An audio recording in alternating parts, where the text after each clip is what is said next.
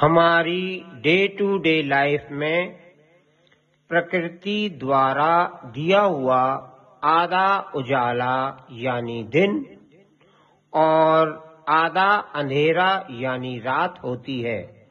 इसी तरह हमारी लाइफ में सुख दुख एक दूसरे से जुड़े हुए हैं। अर्थात सुख और दुख जुड़वा भाई हैं। जहाँ सुख है, वहीं दुख खड़ा हुआ है। और सुख की अवधि पूरी होने पर दुख प्रकट हो जाएगा।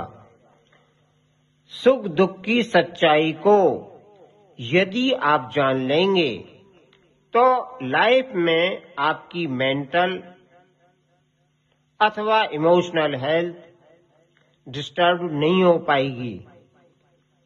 ध्यान रखिए, सुख में घमंड से अपने को बचाओ और दुख में आँसू बहाना बंद करो। दुख में परमात्मा की याद आती है, जो सुख की तुलना में कहीं अधिक हितकारी होता है।